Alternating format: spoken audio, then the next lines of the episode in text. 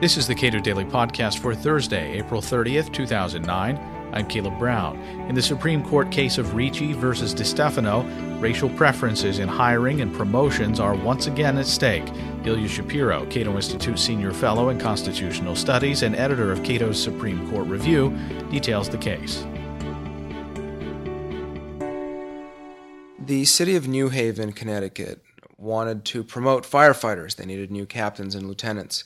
So they conducted uh, a, a, neutral test. They hired an uh, out of state third party company that specializes in producing all sorts of exams for firefighters, among other people, um, to test people, a, a promotion exam and uh, the results were that uh, the people eligible for promotion based on the civil service rules were all white and Hispanic. There were no blacks who were eligible after the result of this exam for promotion in the fire department.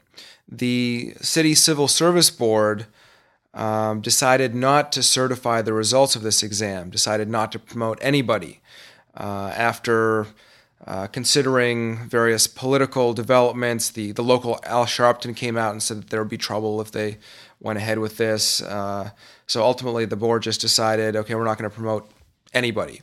Uh, they also feared being sued by the black firefighters under a disparate impact suit under uh, civil rights law, Title VII. Instead, they got a suit from the white and Hispanic firefighters. I mean, this is not rocket science what's going to happen here uh, under the you know, very plausible theory that their equal protection rights under the Constitution were violated in that they were denied a promotion solely because of, uh, of their race. Now, the Cato Institute filed a brief in the case. What are the policy implications and what was the argument made by the attorney for Cato? Sure. The, the parties and other amici uh, covered a fair bit of the constitutional law and the Title VII issues.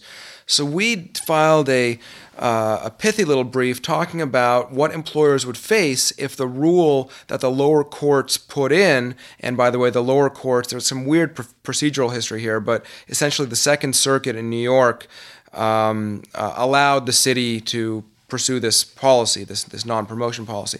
And uh, we said that if if this ruling were allowed to stand, then employers the incentive that they would have would be anytime they had any sort of test or uh, neutral criteria, and, and you know nobody is alleging that the test that the test was racist or had some sort of racist animus behind it or anything like that uh, which you can imagine in other circumstances, but here that's not a problem. But so anytime that an employer would have this type of test, uh, if it just resulted in a statistical disparity, regardless of the cause, they would throw it out because uh, they wouldn't want to be sued for Title VII violation. Um, and that and that makes no sense. Uh, I mean, if, if if your test is objectively uh, race neutral and actually tests what you're going to be uh, requiring on the job in the case of firefighters, you know, you know whatever skills that they need. Uh, you could imagine race neutral tests that aren't job related. For example, let's say they had given an algebra exam to these uh, firefighters. No race problems, but a job relating, narrowly tar- tailoring problem. Okay. Um, so th- what we're saying is as long as there's no uh, strong basis and evidence for there being some sort of racist allegation to the test, then the employer should feel free to go ahead with its hiring or promotion or salary decisions, uh, even if that means uh, a, one particular ethnic or racial group isn't being represented in this employment decision. In the oral argument, I know a lot of people lose money on this, betting on things like this. Can anything be read into uh, what the justices were interested in? in this case, I think it's rather clear how it's going to come out. Actually, I, am fairly certain, and I will put money on this if you want to bet me, um, that it'll be a five-four decision. That's 100% certain, and I'm I'm fairly certain that Justice Kennedy will join the the more conservative so-called side uh, in siding for the the white and Hispanic firefighters who brought the suit against the city.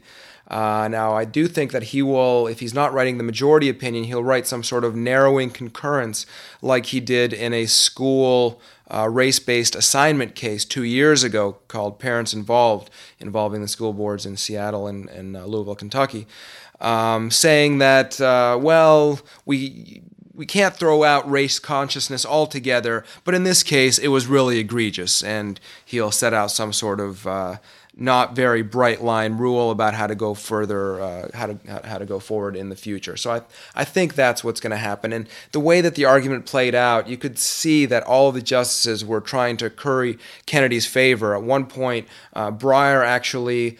Uh, asked a hypothetical. He's known for asking these elaborate factual hypotheticals. Well, what if this was different? What if this was different? Um, that uh, not so thinly veiled uh, was a not so thinly veiled reference to Kennedy's concurrence in that parents involved case. So that's how definitely how it's going to come out. And uh, you know, I, sh- I, I certainly hope that whatever rule is drawn gives employers clear guidance because you know I'm a lawyer, and if I was advising an employer right now how to act based on some uh, test that uh, in firefighting or, or otherwise that, that resulted in this racial disparity, I wouldn't know how to advise them because, as happened with the city, they were facing suits on, on both sides.